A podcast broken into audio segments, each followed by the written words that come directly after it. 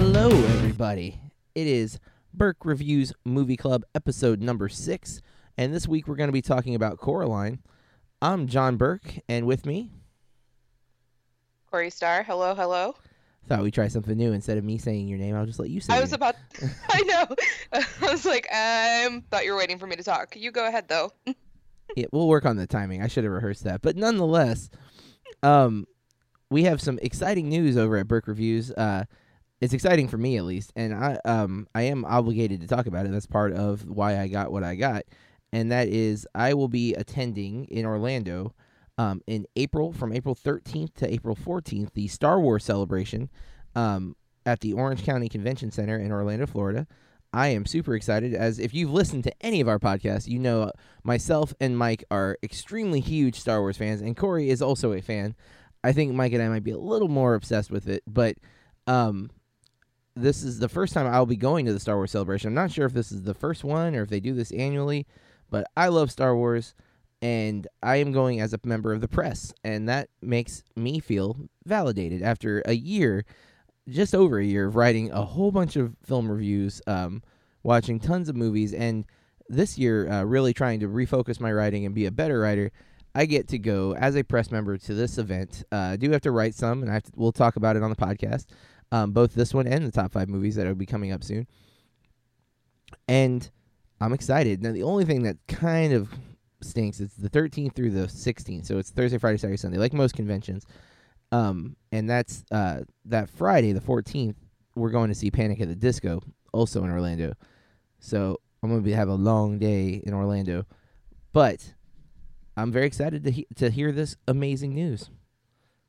I was pretty excited when you posted that today. I didn't get to see when you sent that message exactly, and I was at work. So, but that's pretty pretty freaking exciting.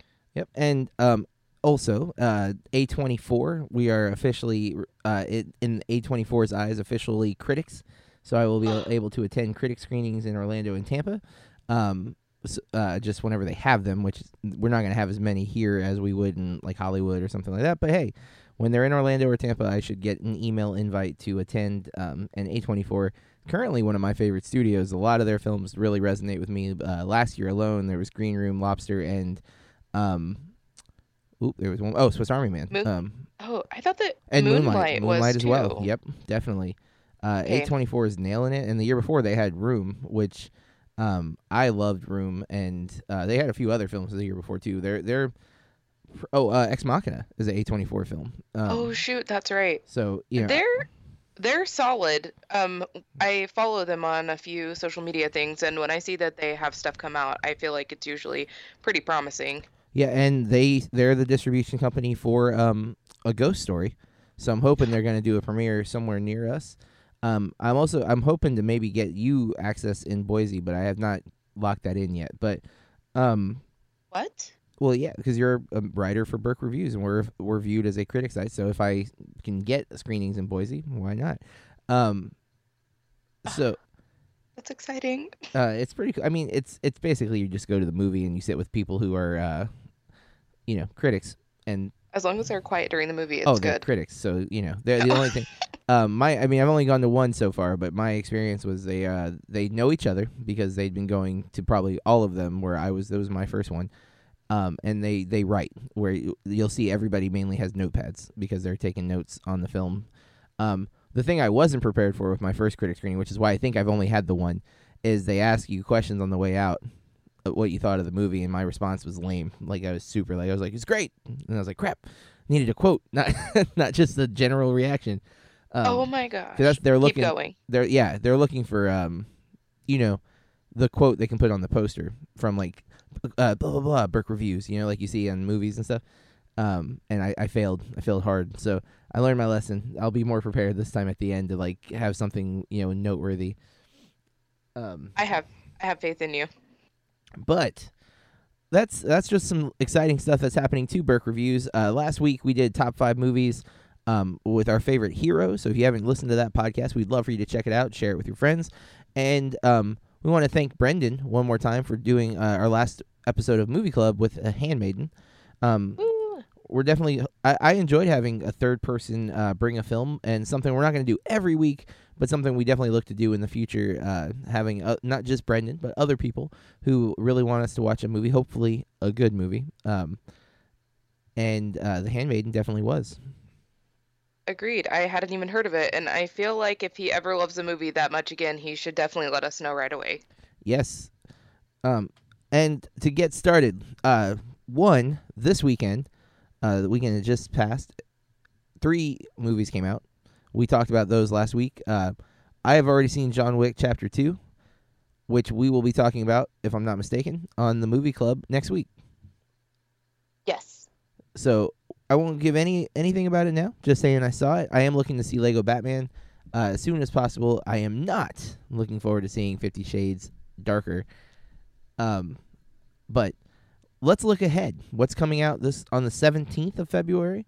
Um, Corey and I watched three trailers uh, for three movies that are coming out. This is a, apparently a trend for the next couple of weeks. There's like three movie releases almost every Friday for the next couple of weeks, um, with at least one that I want to see, and then one that I'm okay with or curious about, and one I don't want to see. Mm, this week's kind of different. I actually kind of, I don't know if I want to see all of these, but I'm probably going to. So let's start with the the curveball, the comedy in the group. Is that? It sounds like you're about to say something. No, that's fine. I'm. Okay. It's. I was trying to remember what it's called. It's Fist Fight. It originally was called Teacher Fight, and Oh. they changed the name at some point. I don't know exactly when it was transitioning, but the first time I saw a trailer for this a few months ago, it was Teacher Fight. Um, and then I was like, Teacher Fight? That's interesting. I'm a teacher. Uh, it stars Charlie Day and Ice Cube. Um, and I don't know. This is the. f- I watched the Red Band trailer today. Did you end up watching the one I sent? I didn't see that you sent one. I sent it on the chat before I even found out about the Star Wars thing, but you were at work, so.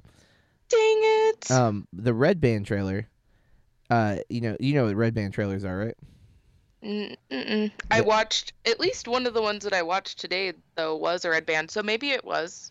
Okay, well. I, I've only seen one Red Band uh, released for it, so probably. But Red Band trailers, for those not in the know, um, are unedited as far as like content and language and and whatnot. So, um, they can show anything, and it's for raunchy comedies. It's generally how you want to see the trailer because it gives you a better idea of what the film is going to be. Um, versus like a TV edit or a, a normal Green Band trailer, which is edited for you know all audiences, uh, or at least general audiences. You know, they're going to show maybe in an R movie, but they're not going to show nudity. They will not use the big curse words um, in a green band, but in a red band, anything goes. And man, anything goes in this trailer. Um, it's uh, directed by Richie Keen, who has directed some Always Sunny, um, Always Sunny in Philadelphia. For those not listening to that or watching that, Goldberg's a lot of TV. Um, in fact, it looks like only TV. So this will be his first feature. It looks like. Yep. Everything I'm seeing on here is TV. New Girl an episode. Ugh. Well, that's a lot of directors get their start in TV. Um, you know, earn their their chops and then get the movie option. So, it looks like this will be his first feature film. Uh, what did you think of Fist Fight, Corey? Okay, so I'm pretty sure this was a, the red band one because it was pretty raunchy. Um, there were some parts of the trailer that were really funny, and then there were parts that I thought were just trying way too hard.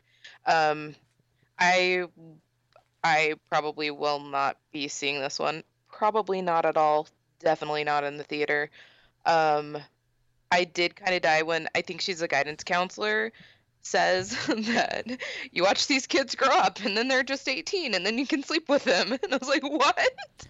Yeah. Totally caught me off guard. well, Charlie Day is. It's funny because he's playing. Um, I'm a. I like Charlie Day in the right role.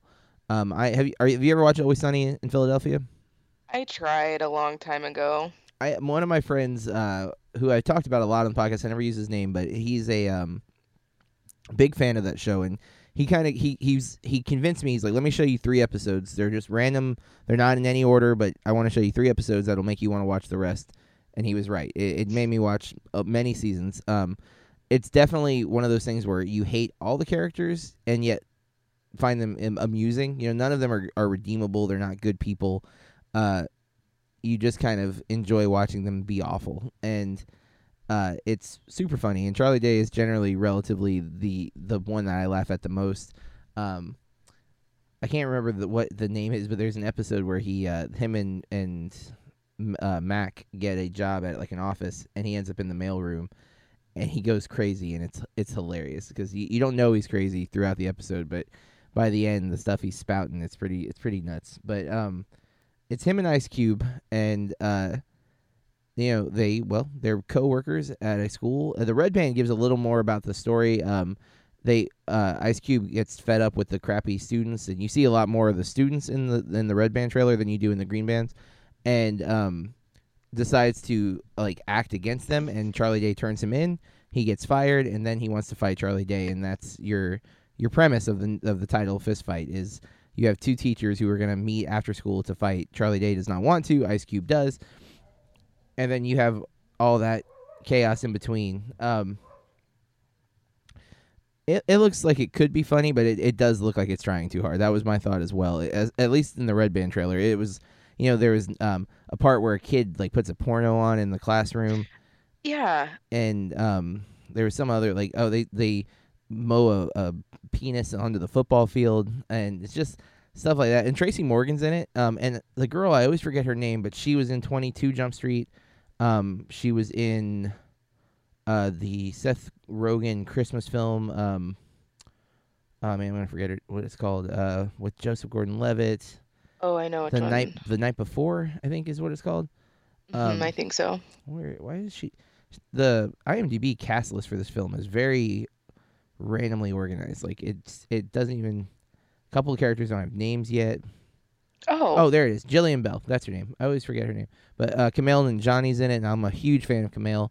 Um, he's on uh, Silicon Valley, and um, he's on a bunch of stuff. He he cameos on a lot of shows, and um, regular on Douglas movies. So I'm a huge fan of uh, Kumail, and um, so there's funny people in this movie, but you know I definitely have low expectations. Um, Well, there's that part too where he's like, what does he have? One of them, uh, he's holding an axe, and the other teacher's like, well, aren't you going to do anything? He's holding an axe to the cops that are there. And he, and then Ice Cube's like, what? F the police. And I'm just like, guys, yeah, guys, we get the on. NWA reference. I mean, come on. yeah. But uh, the secure the cop there is Kumail Nanjiani, by the way, in that scene. So if you didn't know who that was, that's the guy. Um, I'm a fan of him. He he again he shows up on a lot of stuff, usually small parts. Um, he has a fairly prominent part in Hello, My Name Is Doris, though, as one of her coworkers. Um, from last year, uh, a movie that Brendan and favorite I loved movie. and Corey hated. Um, all right, so fist fight. I'm gonna probably see it, um, if but it's not a priority. If I can't get to it, I will wait till it comes out on Blu-ray or HBO or whatever. Um, and you are not interested enough to go see it, right? Mm, no. And then let's talk about uh, the I think the big curveball of next week as far as um, it looks awful yet, and that's uh, the Great Mm. Wall. Um, Oh. Oh no no, we're gonna save that one for last because I know you want to see it. Uh, the Great Wall, so well. starring Matt Damon, um, is a spectacle to say the least. Um, I don't know what else to call this movie. It looks absolutely ridiculous. I am I'm definitely gonna see this movie though. Uh, Willem Dafoe's in it, who I'm always on board to see what kind of crazy nonsense he's up to. Um, and it's weird because it's a movie about the Great Wall in China and why it was really built was not to keep out the Mongolians, but in fact to f- keep out the dragons. Um, what did you think of this trailer, Corey? I don't have any words. I just don't have any words. It it's set in ancient China. Um, there's a war between humans and dragons, and for some reason, uh, Matt Damon is going to be the white savior of this movie, who shows up, is arrested for being accused as a thief, but then wants to fight with them to to fight the dragons. And there's this whole like noble like voiceover you hear him saying like I fought wars for these stupid things, and now I want to fight for something that I believe in. It's like okay, I guess like, but there's a part where I really think it loses. Like, 'cause I'm, I'm intrigued. You know, I'm fi- I like fantasy. I, I can go with this. But there's, there's a scene where you see like this really wide shot of all the dragons that are trying to climb up the wall, and it's reminiscent of World War Z and the zombies climbing up the wall, where there's just way too many dragons. Where I don't buy that the people can survive. Like, there's too many dragons. And they're not the best looking dragons either. Like they're not flying dragons. These are these are more like giant lizards. Um like Komodo dragons but massive. I wish because now this is the, at least the third movie we have World War Z. This, that was the one thing I did not like about Train to Busan, and now this movie, and I'm so tired of that effect. What is that? What is it? Well, I thought it looked way better in Train to Busan than it did in World War Z. Um, but uh, the dragons, I yeah, I don't know why they felt the need to have so many. Like, I it, you want it to feel insurmountable for sure, but at the same time, it has to be like at least plausible that they can survive. Because you know, I don't know. It looks like it's going to be really awful. It has a 48 out of uh, on Metacritic right now, out of only four reviews though, so that's very early um, but I don't expect it to get much better. Um, and uh, yeah, I I am gonna see it though, um, for two reasons. One, it it has dragons in it, and I am a fan of dragons, and um, I also get extra points for seeing it because it's a Universal movie, and that's uh. I'm- I love that that's like a selling point. Um, I did I did have to look up how much the budget for this movie was because I knew it was astronomical and an estimated an estimate given on IMDb is 150 million dollars. That's yeah, that's not surprising given the amount of effects that that movie's going to have and the promotional budget. 'Cause it, it's not it's not getting overly promoted, but it's definitely getting a lot of uh, promotion.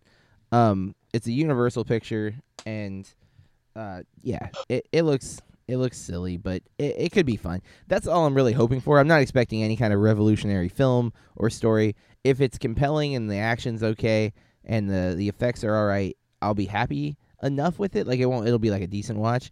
I'm just hoping it's not a void Like the Plague, but it definitely could be. Um, we'll take anything as long as it's not a avoid like the plague. But let's get into uh, Cure for Wellness, um, which is the third movie coming out and the one Corey is most excited about. Corey, talk about this movie. I have been so excited for this film. Um, and surprisingly, I'm still very intrigued because I feel like we have gotten so many trailers, so many. I think that I saw that there might have been a Super Bowl spot or something for this film. I didn't have time to watch it, but um, a lot of times when I see this many trailers, I feel like they're giving away way too much, but somehow they're still keeping it really, you know. Um, I love Dane DeHaan. No big surprise there. Um, I also so I watched a new trailer tonight that I hadn't seen yet, Mhm. and I loved at the end where it makes it look like a .gov website you can go to. Mm. It's like cure for the wellness, gov blah blah blah, and I was like, that is so awesome. Um, I don't really. I think it's gonna be different than movies we've had before, which makes me really excited about it. Um, I don't know. I'm. I will see this one may, probably opening weekend. Well, I'm not sure if you're familiar with the director. They uh they marketed him pretty hard in the commercial. You know, Gore, the visionary Gore Babinski or whatever Babinski, um, Verbinski. I know that name. Oh well, you should, Corey, because he's create he's made uh, directed some such classics as well, The Ring. Um, who can forget 2001's The Mexican with Brad Pitt and Julia Roberts, neither of which are Mexican. Um, Pirates of the Caribbean, Curse of the Black Pearl. Oh, okay, nice, nice, right? The Weatherman with Nicolas Cage, and uh, the the loved, beloved Lone Ranger from 2013. Um, with Johnny Depp yet again. He also did correct uh, direct the other two Pirates uh, trilogy movies. So, yeah. Um, Hmm. let's look a little more into this. Okay. Do you know how long this movie is? I have a feeling it's going to be like two and a. I think it's like two and a half hours. Is that correct? That is two hours and 26 minutes to be exact, according to IMDb. So Okay. long, long, and it's listed as a mystery thriller. Um, Oh my God! Give me some atmosphere. and uh, we're Metacritic right now with 13 reviews. It's sitting at a even 50. So, meaning it's probably pretty polarizing. Um, the lowest score right now is 25. And um, I'm thinking I'm going to fall into that area. Uh, I've heard a lot of my students are really excited about this movie for some reason. Like, I don't know what it is that's so appealing to them. Um, like, the first trailer, I felt like it didn't really give us anything, it was very much a teaser. And at this point, I, d- I do feel like they're giving a lot away, but at the same time, it's a two hour, two and a half hour movie. So, you know, maybe they're not giving that much away at all, but that feels really long. Like right away, like two and a half hours. Like you can't tell this story. Like, how long do you need to tell the story of this dude trying to find this other dude, getting you know locked into this very you know crazy looking situation? There's some allusions to a history at this place, but it happened hundreds of years ago or something like that. I, I think it's going to be a convoluted nightmare. That's what I'm expecting. It might be well acted. It might have some really great atmosphere, like you said, but I, I'm. Mm, I mean, uh, Gore Verbinski has not done a film since Lone Ranger, and I'm surprised he's doing another film, honestly, because Lone Ranger was hated, like reviled. Uh, so, you know, I don't know. I, I don't want it to be bad. That's that's not what I'm saying, but like the visuals look really interesting. It's got a period piece type vibe to it. But Which kind of makes me kind of makes me think of Shutter Island. yes, uh, it definitely seems to be pulling some of the same uh, um, look of Shutter Island, which might just be the the shared mental institution of this time period. Um, and I'm not sure it's set in the exact same time, but it, it definitely has a similar look. Well, I'm gonna go see it, and I hope that I like it a lot. I hope you write a review for it because you've been slacking. So I know. I was just when you were like blah blah blah talking about going to these screenings, I was gonna be like, well, it's settled. I'm dropping out of school. I'll write more. I'm just kidding. it was a thought though. yeah, I mean, you know, I, I I do a lot, so I feel like it's it's doable. But um, I'm I'm, I'm starting to just groom my students to write reviews, so when they graduate, I'll just recruit them right into the site. So Yes. um, but Make it seem like an assignment. that's what's coming out next week, uh, February 17th. Those three films. Um, of the three, I don't think any of them are going to be excellent. Um, I think Cure for Wellness will probably be the most film like movie. I'm hoping uh, Great Wall will be the most fun, but who knows? It might end up being that Fist Fight is the best movie of the weekend. Uh, probably not. So let's get into our review of the week, um, our film club view of the week, and it's Coraline,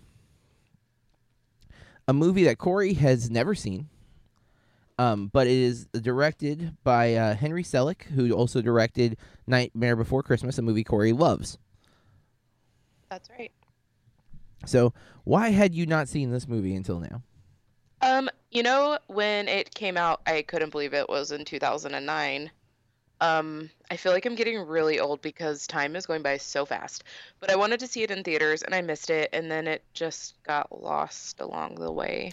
Yeah, I, I totally understand that, and it, um, I didn't see this movie until last year, um, but I I don't I don't know why I don't maybe Taylor was very young. She was five when this came out, so it might have been that it was like cartoonish, and I didn't want to like it looked like it might be too scary, so just didn't watch it at all for that reason. Maybe I'm not hundred percent, um, but uh, definitely Coraline's a movie filled with misconceptions. Most people think this is a Tim Burton movie um, because Tim Burton is so highly attached to Nightmare Before Christmas. Most people think Tim Burton directed Nightmare Before Christmas, but no, that's Henry Selick. Um, and I think the art style is similar, not exact, but similar. Um, and that's Selick's doing because Selick had a lot to do with the art production of this film. Um, and I'm sure he had a lot to do with the adaptation of uh, Burton's ideas for Nightmare Before Christmas. Um, so there is some similarities, but much fewer than I think people assumed. I especially because I'm definitely on that camp. When it came out, I assumed it was a Tim Burton film, um, because I had always thought of Nightmare Before Christmas as it does say Tim Burton's A Nightmare Before Christmas on the title, but uh, it is he wrote it, didn't direct it.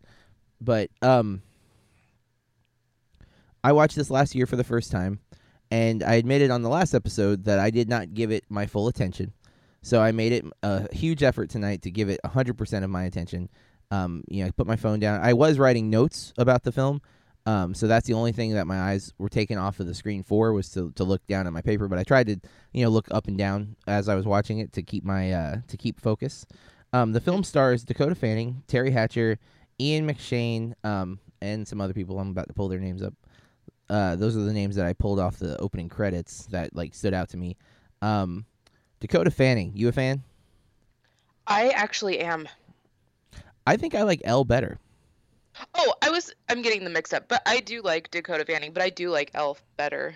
Yeah, I, I feel like Elle. Um, now I have to admit I haven't seen a lot of Dakota's movies. Um, and this one, you know, she's a voice actor, which she does a great job. Like I'm not, and I have no complaints about her her voice acting. Um, I've I think I might have seen more with Elle in it though for some reason. Like I did I- see Maleficent, which I thought was a nightmare. Um, but I really liked, even though I didn't love Neon Demon, I really liked her in Neon Demon. Um, but I like Jena Malone more. But Jenna, Jena Malone has a scene in Neon Demon that really freaked me out. Um, Teri Hatcher, as I said, I'm a fan of. Uh, kind of. I'm not like a fan. That's that's too much of an overstatement. When I was a kid, I watched Lois and Clark, and she was Lois, so I liked her from that. Pretty much everything else I think that she's done, I've never seen. So it was like, oh look, Teri Hatcher. Um, Keith David is the voice of the cat who uh, pops up in a bunch of stuff, and I usually like him. John Hodgman is uh, the father, who is a um, comedian that I'm a fan of. Um, Robert Bailey Jr. plays Wyborn or Wybie. and- be born? Yeah, and uh, you know it's funny. I was reading a, a, another review um, after watching the movie, and they called him Whitey, and I was like, uh, I don't think his name is Whitey. and then I went and like I had to double check myself. I'm like, no, it's Wybie. What the crap, person who wrote this? Um, fact check yourself. But uh, I I mentioned before we get into our review, I mentioned that uh, in my review last year, I had a negative comment, a very aggressively negative comment. Um, about some of my comments in the film, and it was from a guy I've met one time. And I don't know if he's listening to this. He might be because apparently he was reading my blog at some point. So if he is, uh, y- you got mad at me, sir, because I compared this movie to Alice in Wonderland. Now, Corey, do you see anything that's resemblant or resembles Alice in Wonderland in the Coraline movie? Oh my gosh, I haven't seen Alice in Wonderland in a while, but, But um, you know the story. I don't mean, the, and I'm not well, um, what does Alice fall down? a, a rabbit hole to be fair, but But still, uh, I don't know. That kind of reminded me. Um, oh my gosh, I would have to think more. I wasn't expecting this question. oh well, I, I assume because I know you're a big fan of the lore. Now, I am not talking specifically about Tim Burton's Alice in Wonderland, which I do think he thought I was because I did reference Tim Burton at least Mm. once or twice in the review, which he definitely took offense to. Um, and he's clearly a big Coraline fan, so I, I get that. When you're a fan of something, you you cherish it, and anybody who says anything negative or anything that you don't agree with, you're gonna probably lash out. I get okay, fine, but um, I, I'm so I, I mentioned that I'm looking at reviews, right? Like I go reading reviews, and I came across uh, Entertainment Weekly review of Coraline, and uh, this is the paragraph from the review. The story is familiar to those who have read Gaiman's award-winning 2002 book, which is the Coraline book, um, and appeals to all who previously followed Alice down a rabbit hole, or step with Lucy through a closet door to visit Narnia. That is the Entertainment Weekly review of Coraline, which is minus the Narnia reference because I didn't connect it to Narnia because I wasn't thinking about Narnia. Um, I was thinking about Alice in Wonderland, and truth be told, maybe it was because of Tim Burton. But the one of the last things I say in my review is, if you are a fan of Alice in Wonderland, you might like this movie. And he lost his mind that I mentioned Alice in Wonderland, and I'm like, the second review I read, I read of Coraline has a hundred percent rating on Metacritic. It says almost word for word what I said, and I'm like, are you, are you kidding? Well, it's also she does go in Coraline. She goes through that door. She follows And- an animal through the door, like Yes. Alice follows the rabbit into the rabbit hole. Um, it was a mouse in Coraline, right? Yeah, it was a mouse. Uh, well, Okay. It was a mouse from her perspective, but later we find out it's a rat. Damn rats. Um, and then it's in. She goes to a fantasy, like an alternate fantasy world. I don't know. Yes. I don't know why people get upset about the things that they do. Um, sometimes, Yeah, but I I hadn't read that until after our last podcast, and I was kind of surprised. I would never attack someone who, you know what I mean? I don't know. I think his opening words, the thing that really got me was that it wasn't just that he disagreed with me. I'm fine with you not agreeing with me. And again, I admittedly didn't give it 100% of my attention. Yeah. But he was like, this is by far the worst review I've ever read or something like that. And I'm like, wow. Really? Aggressive. Like, yeah, like, I don't know, man. If you decide to masturbate to Coraline, that's your business. But don't get offended if someone doesn't agree with you how great it is. Because it, it to be honest, second viewing, I'm not going to give my overall rating. I did like it more the second time. I still don't see what all the fuss is about. I don't know why it's so beloved by so many people. I'm gonna go out there and say that I agree. I, um, I I think it's interesting. Um, I'm pretty sure that our friend thought that I was gonna love this. Mm-hmm. I I thought you might love it. I thought I always think it's interesting when people think that I'm gonna love something because I I wonder what it is about me that makes people think those things sometimes. Not that they're like not that you guys are always wrong, but there's Oh, yeah. something obviously in this that's popping out as a like a there this is a query film and I just want to know why. I'm not like well, ma- mad about it. let's let's talk about the film overall, and then we'll kind of get into like going through the various parts. But I want to talk first, Laika Studio. Um, I I actually really like Laika Studio though. I still have not seen Boxtrolls, but oh, I, you're I've, gonna love it. but I've seen the other three movies that they've done.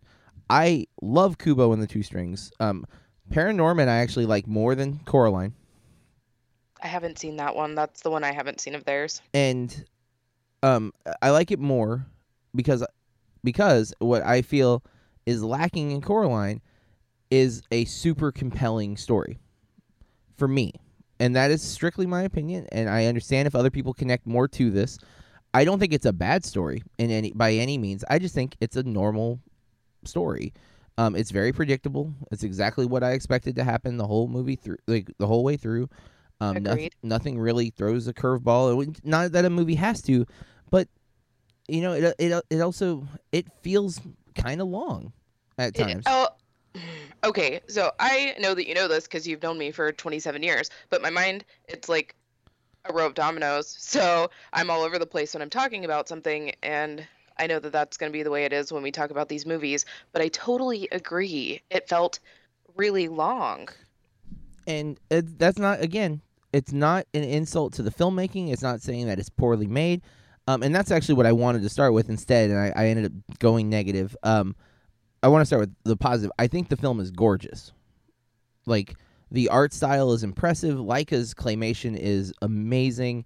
Um, the the colors of the real world versus the oth- i'm going to call the other world given that they're the other parents um, absolutely gorgeous. And with their claymation too, like sometimes when you watch claymation, it is a I don't feel like this is the right word, but it seems kind of rickety. Like it, That's a good word. I, I can They're see what like- you mean. Uh, they, you know what I mean? they're it's like jerky. They're not. It's not smooth. It's not as smooth as like a hand drawn animation.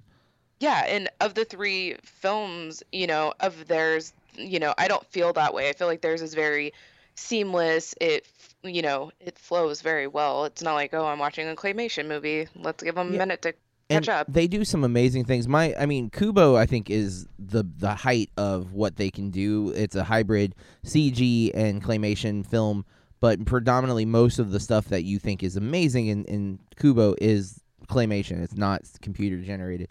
But um, like in this film, there's a part where uh, she writes leaky windows on a little piece of paper, and then a drop of water hits the paper, and you can tell it's real paper because the way the water moves on the paper and stuff.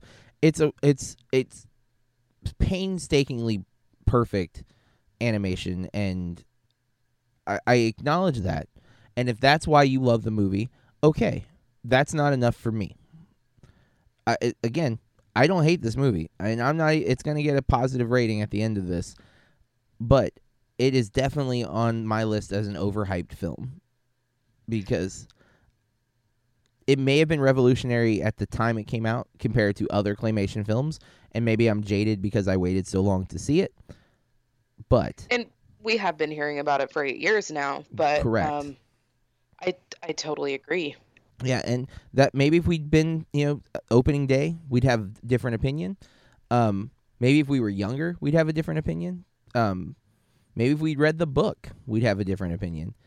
And Neil Gaiman, I, I'm I actually watched some of the special features on the Blu-ray um, to see if there was anything that would make it like maybe I, I'm thinking uh, maybe I'm looking at this film too surface level.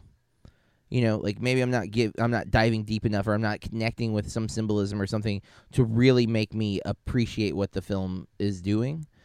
And Mhm. so I was looking for something to like, you know, pull me in and be like, oh my god, that's what it is. I just wasn't thinking like that or whatever. And the only thing I could find from other people's reviews and, and analysis was a mind control thing.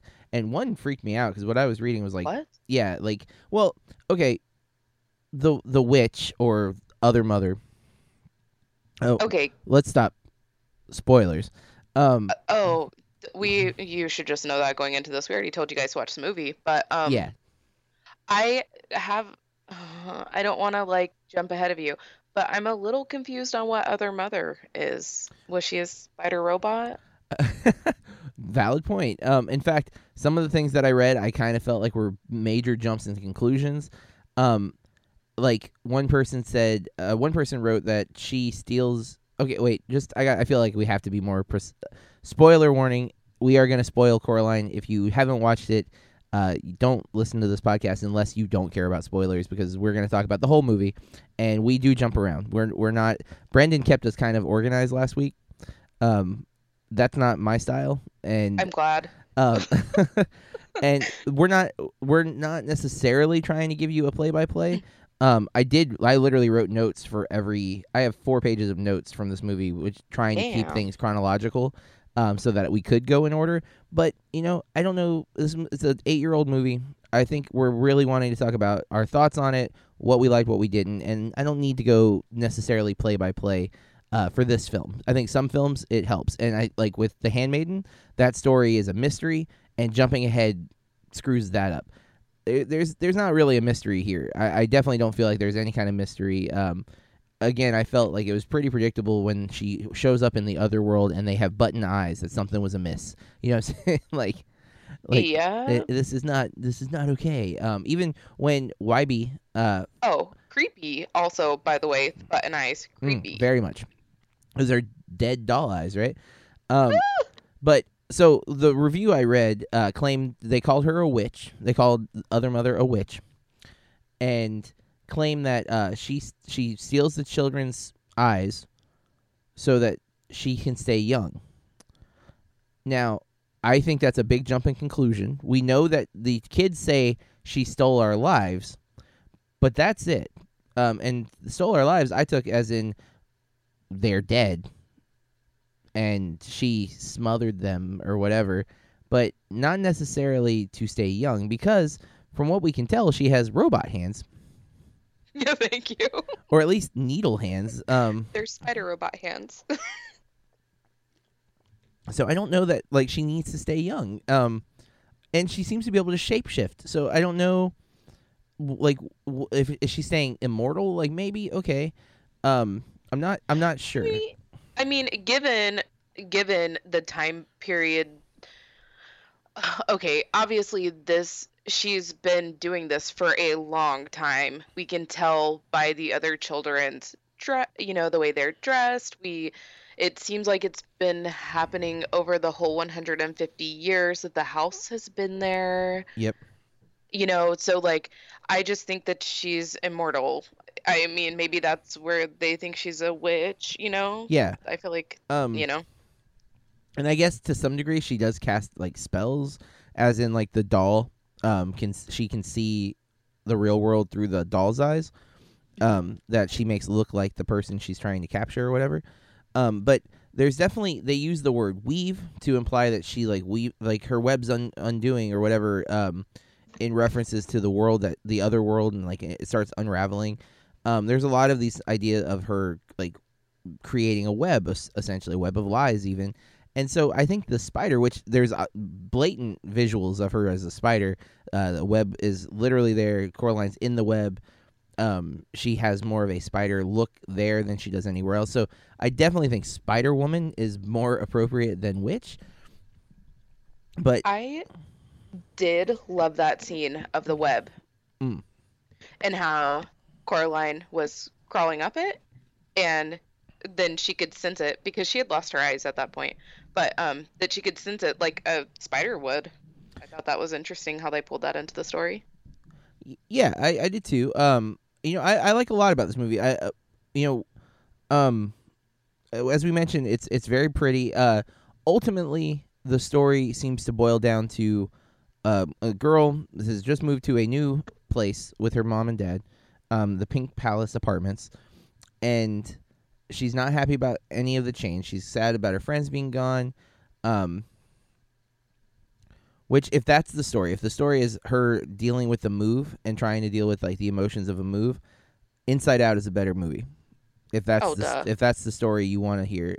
Now, that's not the whole story, right? Because there's a whole other world to to get into. But if that's the main story, if that's the main you know conflict is her adjusting, and maybe the other world is the representation of doing things the wrong way. You know, if we're talking, if Coraline is a rite of passage film, and she arrives in the new location, she tries to do things the right way, but gets nowhere. Everything, you know, her family is neglecting her to a degree, which they're working. So it's hard to say they're neglecting, but there's definitely some signs of them not being the best, most attentive parents. Hmm.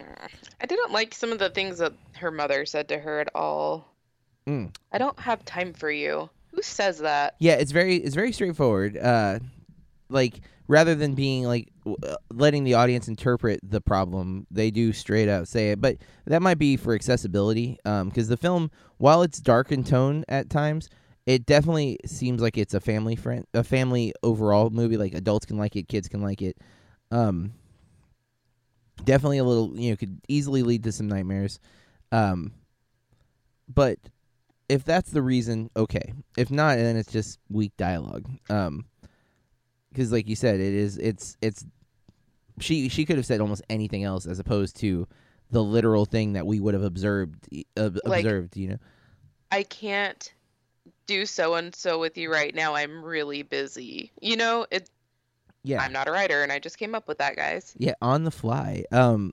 Boom. it is uh it, it's and that's kind of throughout the film and then other mother when coraline um ends up going to this through this little door following an animal much like alice in wonderland arriving in a new world that seems happy and great um but there's dangers ahead uh she sees her other mother which looks uh prettier happier friendlier but has button eyes as we mentioned and so does her father and so does everyone else that she meets in the other world they all have button eyes um but uh, initially it seems perfect. It seems so much better than her her world. Like their dinner l- looks so disgusting that they have in the real world. Like Coraline's parents make this weird like vegetable casserole looking thing. It, it's There were onions in it, It- somewhere. it looked gross, right? It, and yeah. so she arrives at the other the other world, and they have this amazing like it looks like a Thanksgiving dinner, but it's a chicken instead of a turkey.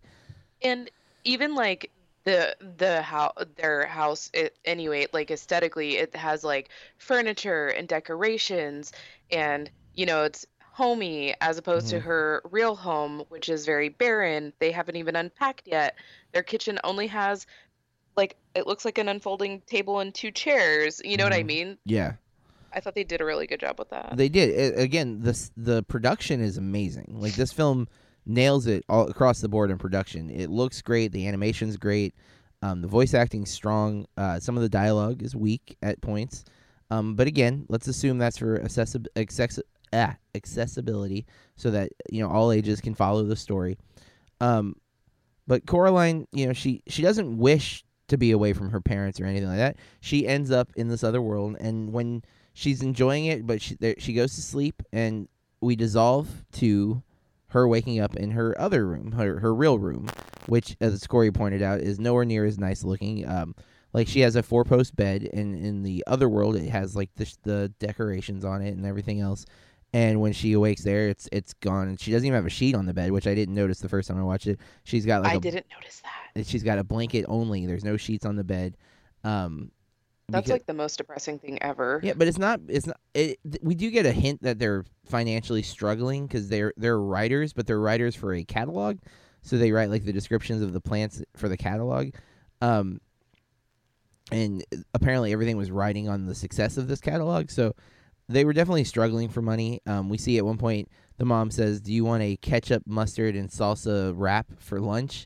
Um, because that they have condiments and tortillas. That's all they got in the house, and uh, so we get the idea that they're they're struggling a little bit. And the other world definitely not the case. They're they're um, they look like they have a much better situation going on. Um, but so that happens a couple t- every night. She ends up going into the other world, and I think it's on the third night that uh, other mother tries to keep her there and, and encourages her to give her her eyes and let her sew button eyes on her, which is when Coraline's like, "Nope, got to get out of here. Something's wrong." Bye. And uh, that part's you know there's some really v- great visuals. Um, one of the craziest things was uh, she has two uh, well three neighbors technically speaking, but in the apartment there's two neighbors. There's an upstairs uh, Mr. B or Mr. Um, I forgot his Bobinsky. Yeah, Bobinsky. Yep. Um, who is in the r- real world looks kind of scraggly. His mustache is scraggly. It's like you know sprawled out. You see his armpit hair as well.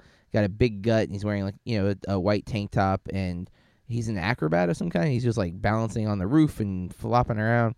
I Um, was impressed. uh, yeah. And then when we meet his other world counterpart, she gets to see his jumping mice show, which is basically like a circus for mice, um, with uh, quite possibly the best popcorn maker ever. yeah. It's a chicken poop corn maker, uh, as I'm going to dub it, uh, as it eats corn off the corn cob, pops it in its stomach, and then poops out the popcorn into a Ferris wheel of popcorn buckets. Um, definitely one of the coolest uh, popcorn machines I've ever seen. It's a Ferris wheel too. Yeah, fair.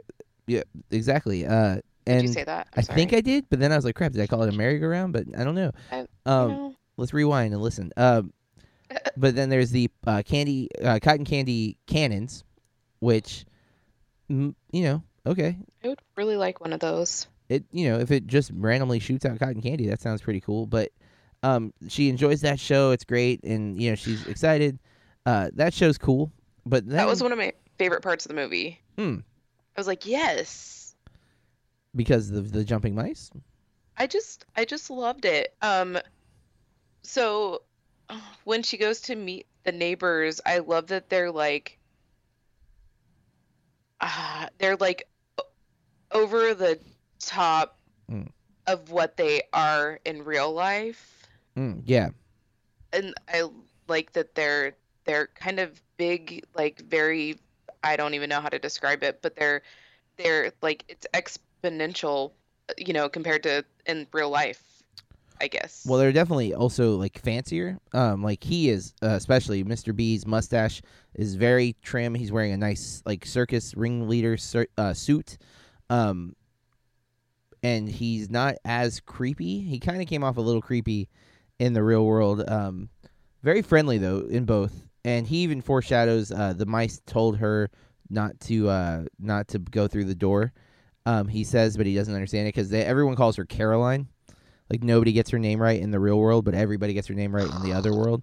Um, so you know Caroline to Coraline, and uh, they don't listen to her very well in the real world. They listen to her better in the other world. Everything is better. The grass is always greener on the other side, right? That that's a big theme throughout this um, initially, but then the the very trite exp- idea that no, it's not. It's never greener on the other side. It just seems greener because you're not there all the time. But once you find out, oh, actually, I want to be back where I, I belong. Um, and that is the kind of the arc of this film is that she uh, doesn't appreciate what she has until it's gone, um, and then she desperately wants it back. Nothing wrong with that. It's a common. It's a common theme. It's it's fine. Again, it's just fine. It's not. It doesn't blow me away. I'm not shocked. I'm not like man, when I saw Kubo, I walked out of that theater feeling blown away for every reason. I love the story's still simple. Kubo is a simple story, but the way the story was told, I was really compelled. I loved every little moment. I loved all the animation. I was blown away, and I did see that in the theater. And I don't know if that would have changed had I seen Coraline in the theater because I can't go See, back. I do feel like I feel like so often that your initial viewing of a movie just sets you up for how you're going to feel about that movie going forward. Definitely can, uh, without question. And I try not to allow anything else to uh, influence that. But you know, uh, you can't control all those factors. We don't live in a vacuum. We live in the real world, and sometimes maybe I wasn't in the mood to watch it the first time. I don't know. I know I definitely wasn't giving it my full attention. Um, I did this time, and I did enjoy it more. I do want to say that I, I'm. I it sounds like I'm coming down on this like it's a bad movie, and that is not what I'm saying. Um, I do whenever I feel like I am giving a contrarian point of view, I do get a little aggressive with it. Um, which if you hear if you've heard me talk about Don't Breathe, it sounds like I gave it the avoid like the plague rating like Corey did. That was me. Yeah. I gave it a decent watch, and I still feel like I actually think it could even be not quite golden because it is a well executed film. I don't enjoy that film. I didn't enjoy watching it. I didn't enjoy the story. I was That's like, the you know- like the second rating. I don't understand. well, you know, I, I know, I know, but as far like structurally, there's nothing wrong with. Well, actually, there is something wrong with the plot structure, but you know, the film's well made. It's not a bad film as far as like the camera work is good and the production is good, but that's not enough for me to just say it's a great film. And so many people were just so high on that movie, I felt like I had to just talk about the negative because everyone else was talking about the positive. And that's kind of where I'm at with Coraline. I've heard so many people just rave about it, and I'm like, okay, why?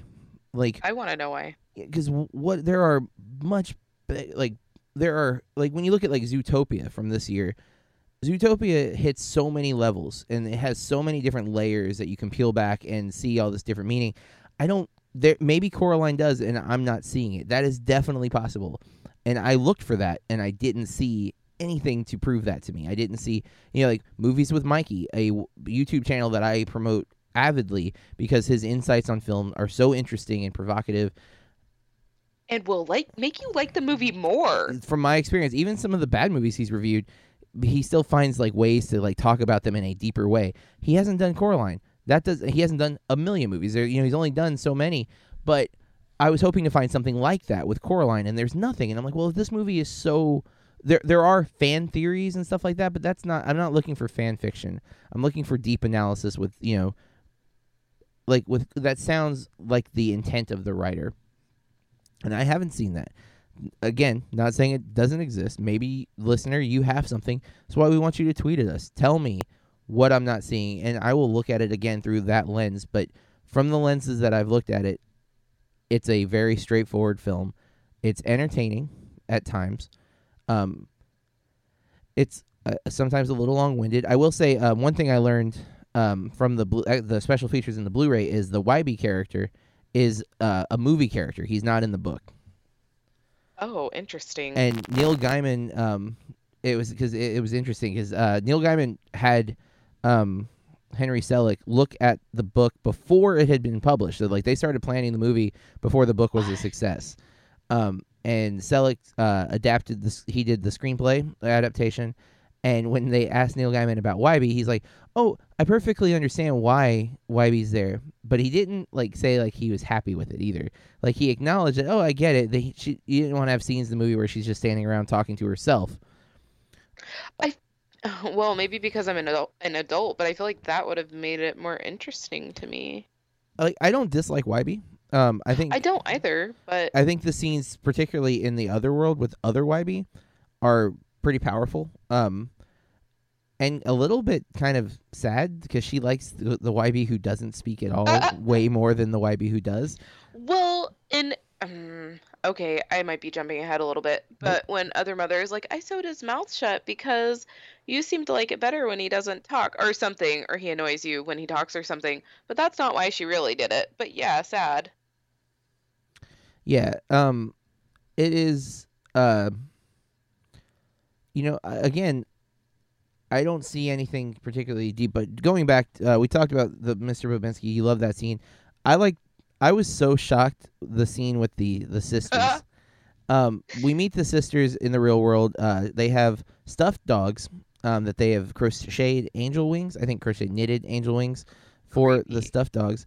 Um, and they have I think three, but they have three current dogs, and I think they're uh, Irish setters. Is the that's what they, They, look, look like? like Scotty dogs. me. Is, is that not Irish setter? Is that not the same thing? I probably is. yeah, I could be wrong. I am not a dog expert. Uh, my dogs are are mixed breeds, and that's no, not an Irish setter. um. Oh, I was wrong then. Uh, then Scotty, like yeah, uh, whatever. I don't know dogs. Um, they have three of those. Coraline goes and talks to him. Um, she's there to tell him tell them her dream, uh, which she never does. Um, which wasn't a dream either, but at the time she thought she had a really great dream about uh, other mother, and um, they offer her taffy, which later has a plot point that still doesn't completely make sense, and um, Or uh, we're just gonna talk about this and unravel the movie even more for me. yeah, well, that's kind of what this is. We're working. That's why we don't give our review till the end, because by the end of this, we may drop our reviews.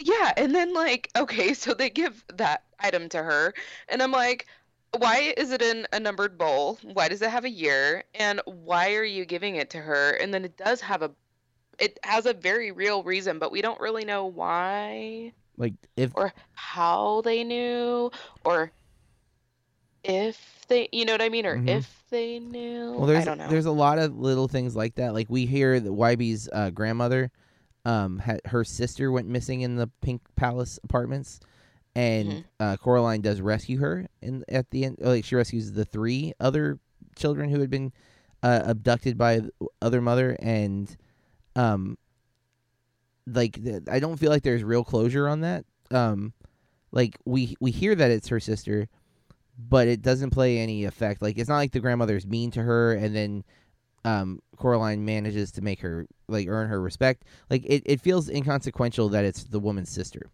Like Yeah. Um so okay, another one of my mm, I feel like I'm jumping ahead. Um another one of my favorite scenes is with the three ghosts in that in the other room, Mhm.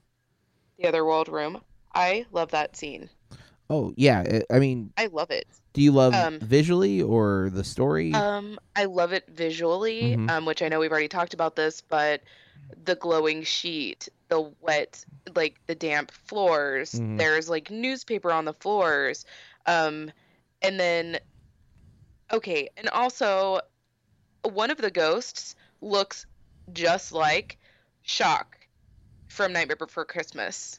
oh, I totally agree with that. Um, that's one of the the trick or treater kids, right? Yeah, Yeah. it's the girl. The girl. I totally 100% agree with that. I, I when I saw it, I was like that really almost resembles the trick or treaters like collectively, but specifically the Yeah. one. and that's exactly what I was thinking. But there were two girls and one boy, Mhm. as And opposed to two Before boys. Christmas. Yeah.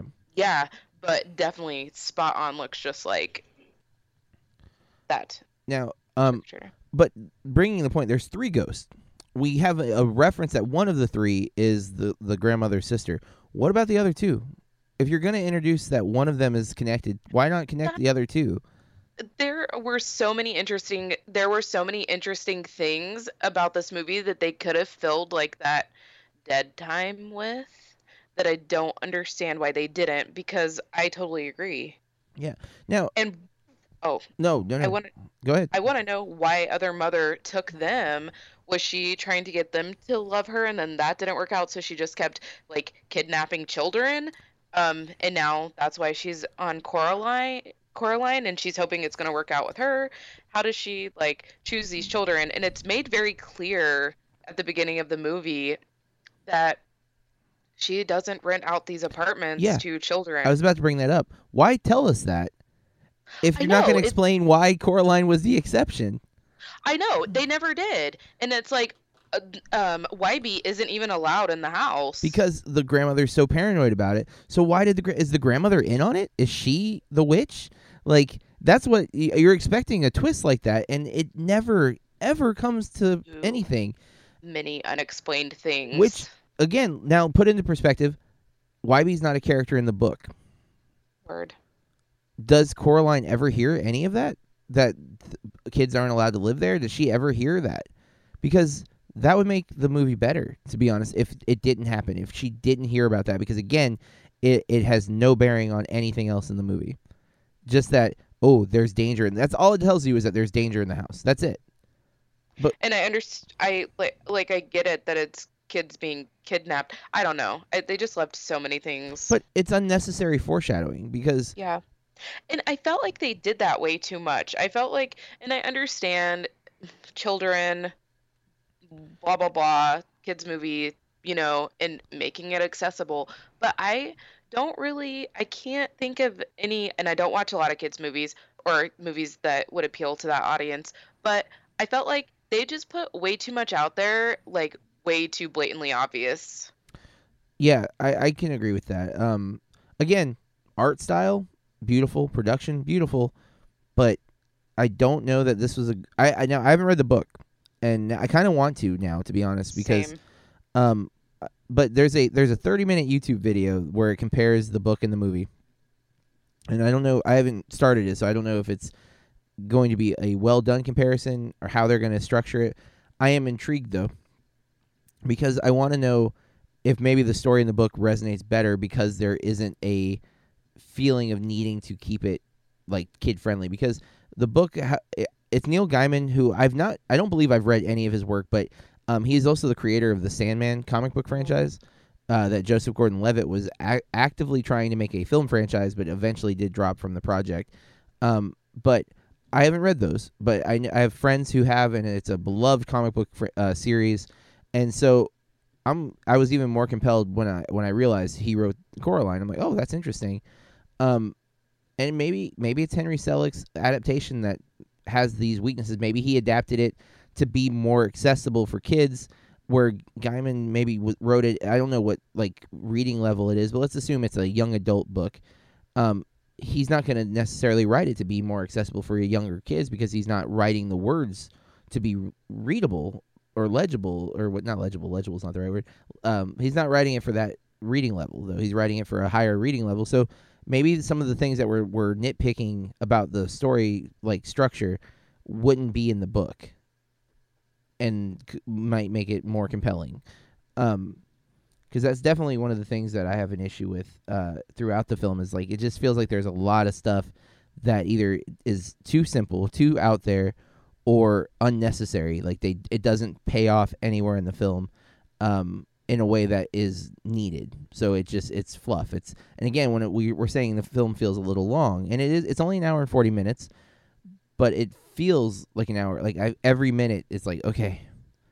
Oh, so go ahead, and then I have something to say about that. All right. Well, no, go ahead with that because next I was I'm gonna move into the uh the crazy almost nudity sequences in this movie. Uh, uh, uh, oh yeah. Um.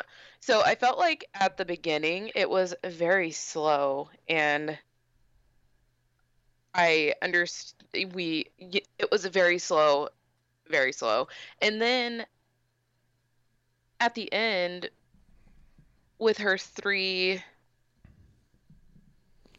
tasks, yeah. To I felt like. Go ahead. Oh, no, no. The, I was just gonna say to get the eyes, um, to recover the eyes of the kids. Yeah, those three tasks seemed so rushed. Yeah, by comparison, like the that's the actual, um, where she has a purpose in the movie is to to escape. I mean, it, I I enjoy the journey for the most part because we see we meet B- Bobinsky in the real world, then we see his counterpart, which is much nicer, much better. We meet the the sisters in the real world who are a little crazy, a little zany. They they are uh, reading her tea leaves. They have like this whole Mm, theatrical element about them. Their door knocker is the uh, the comedy and drama masks. I mean, very much in the theater. And then in the other world, we get to see them perform, and they're basically naked. One is one is naked, wearing pasties on her gigantic um, boobs, like Yes. and I glittery ones. I mean, glittery. I don't know if they're all glittery, but Well, but then they uh they they look the same. They look like the old ladies that we saw, but then we find out that the young versions of them are actually underneath the uh, these costumes of them as old ladies. and uh, they're much more talented than they were initially demonstrating. Like it was all an act. Um, it's a very cool scene. It's a, a awesome sequence. Um, I love the sister in the mermaid tale. yeah, yeah, and it, uh, she's uh, there's some Greek mythology in that. She's telling the siren story from the Odyssey. Um, you can even see like Odysseus tied to the the mast of the ship in the background, and then um, the other sister is playing uh, Venus, the Roman goddess. Um, I guess may, it's possible it's Ulysses instead of uh, Odysseus because that's the Greek name, but um, she does refer to herself as Venus at some point instead of Aphrodite. So confirming that she is, because if you're not familiar with the story of Aphrodite and Venus, she um, uh, Uranus was chopped up and thrown into the sea by Zeus, and that um, him being chopped up creates from the sea foam Aphrodite, who is the goddess of love and beauty. And um, so she's in the clamshell, which is how she's usually depicted, uh, rising from the ocean, uh, like riding in a giant clam. And that's what she's doing. So there's this. I don't know. There doesn't appear to be a reason for the allusions to Greek mythology, other than just, hey, look, Greek mythology or Roman mythology, and that scene ends. Uh, Coraline had a great time. Okay, so a little shocked that the woman was almost naked, even though nothing actually visible. But you know, it is kid friendly film, and then there's like, bam, big old boobs. So, um, get, but we, you were saying something about uh. Oh, so all that plays out that way. So it's it's very long. Like we see the real world takes a few minutes. We see the the other world. We see the real world. We see the other world. And then we get to the challenge where she has to to try to rescue her parents that have been kidnapped uh, by the witch type thing, and um, it does feel And rushed. It it goes we- super fast. We knew that was gonna happen. Yeah. Um, also back to the beginning, I do have a question. The well. Why is she looking for the well at the beginning? Yeah. Where did she How hear does about she the know well? about it? Yeah. Yeah. I was like, so I see the point of it, It does pay off Like- later. but it okay. I don't know. No, I agree. She gets a uh, a stick, which she calls a dowsing rod. I thought it was a divining rod, but she calls it a dowsing rod. I'd seen that somewhere in other movies and stuff before. The idea that um, a stick can point you in the direction of water. I don't really understand if it's based on any kind of truth or whatnot. I always thought my dad was just trying to trick me when he would do that. you know, he'd be like, you know, show me a stick and he's like, oh, you can find water like this. I never found water, guys. Maybe I was doing it wrong. But, oh, have you ever seen the show Pushing Davy- Daisies? No, but I've heard great things. I love it. I love it so much. I need to watch it again. It only had two seasons, Mhm. as so many wonderful shows did. But there are two sisters in that show that um, I was reminded of by these two sisters because they were also actresses and they were in, um, I think they were in movies or plays or something too, and they would play parts kind of like these sisters are playing. Um, and I'm trying to like remember what year Pushing Daisies comes out came out, which I don't know. Oh, it was 2007. So I wonder if they got any like because I, you know, since I haven't read the book, I'm wondering Mhm. how much Well, if I'm not sure. If they had any influence. I couldn't think of words. Um, I'm not 100, percent but we get we get through that, and uh, we rush through the end. Um, which I mean, it is it's the final battle, so it actually makes sense if we're looking at like a Blake Snyder uh, beat sheet type of thing. We are at the we're at the the final battle. Um, her battle it's a battle of wits first that does evolve into a physical confrontation. Um, and we get to the resolution after she's escaped. Um, it's not over, of course. It can't be over. The hand, the metal hand that w- started our film off, follows into the real world and is trying to steal the key to the little door because there's only one key. Um, and Coraline is on her way to uh, dump the key in the well, which is again what I said. It pays off. We find the well only so it can be somewhere for her to dispose of the key. And uh, it's also the same place where she first uh, first met Wymie, Wybie, excuse me, Wybie, and um, it he the way he the, she meets him, he rides down on a motorcycle or a bike that looks like a motorcycle. I don't know, dirt bike. He shows up again in the same fashion, helps save the day, almost falls into the well himself. And so again, a character that wasn't in the book plays a vital role at the end because without him, she probably doesn't make it. You know, she's probably taken back to the house, dragged back to the other world, done. In the movie, so I'm also curious how that uh, end, uh, how the book ends. Does she do it on her own? Because what it did, did Henry Selick not feel that Coraline was strong enough to do it without Wybie? I would be a little offended. I mean, uh, it doesn't necessarily mean because she's a girl. It could just mean that she's fighting something that it requires two people. But because ultimately, she, they do it together. Like she's Wybie's about to fall in the well. She fights the hand off enough to give him time to get out of the well and smash it with a rock. Where they both then wrap it up and throw it into the well with the key, um, implying that she's now free. And we see the world is happier. Everyone uh, they're they're making an effort to make this world, the real world, which is much gloomier, much darker, um, as pretty as the other world. They're planting tulips and they're trying to uh, be. They're building a community versus everyone being locked in their own apartments. So happy ending. Um, yes. I don't think I have anything else to say about this movie. Is there anything uh, you want to jump in on? Um, no. Well, apparently the book is written for eight to twelve year olds. So, Okay, so it is um, and it's two hundred and eight pages, at least the edition that I'm looking at. That's not too bad. I might I might see if I can snag the Audible uh audiobook. Um Audible sponsor this podcast, but Uh, uh, um I I I don't I, I think my initial review for this movie when I saw it when I saw it last year, I think I gave it a decent watch.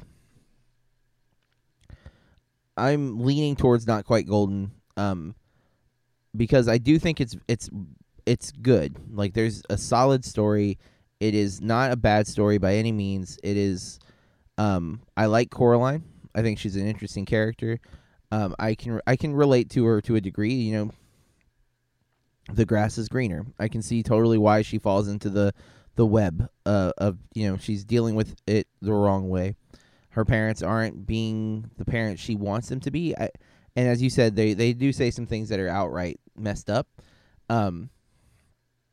So the the but the art style, the production, Laika um, started here, and they've only gotten better from what I've seen. The movies um, structurally get stronger with plot, and visually they get better and better. The the claymation that this company does is insane. Um, especially again, I love Kubo the most of the four. Um, I, I have not seen Boxtrolls to be fair, but I I'm expecting not to love it as much as Kubo. But who knows? It is it does have Simon Pegg and Nick Frost in it, so. Um, so my final verdict for Coraline, the second viewing for me, is not quite golden. Um, overall, I if I'm gonna separate it though for animation and look, I would say it's a must see. If you're for story, I think I would go not a total waste of time. Like if I was gonna divide it up that way, I'm I don't, and so there's enough production to make it jump up to not quite golden. Uh, Corey, what is your final verdict on Coraline? I feel like this happens to me all the time, but I'm torn. Um, I'm leaning towards a decent watch. Um, just because with Not Quite Golden Boy, um, like everything about this film is good. Um, but with decent watch, I I'm gonna go with decent watch. All right. So there you have it, folks. Um, we know that's controversial. That is not the populist opinion of this film. Um, I think my daughter had she been willing to do the podcast, which I had tried to get her to, to talk about since I know she's a fan of it. Um, initially, when she first saw it, I think she loved it. Um, I do know that of the three, because we bought, she got for Christmas the uh, Blu-ray box set of Coraline, Boxtrolls, and Paranorman. Of the three, she likes Paranorman the most.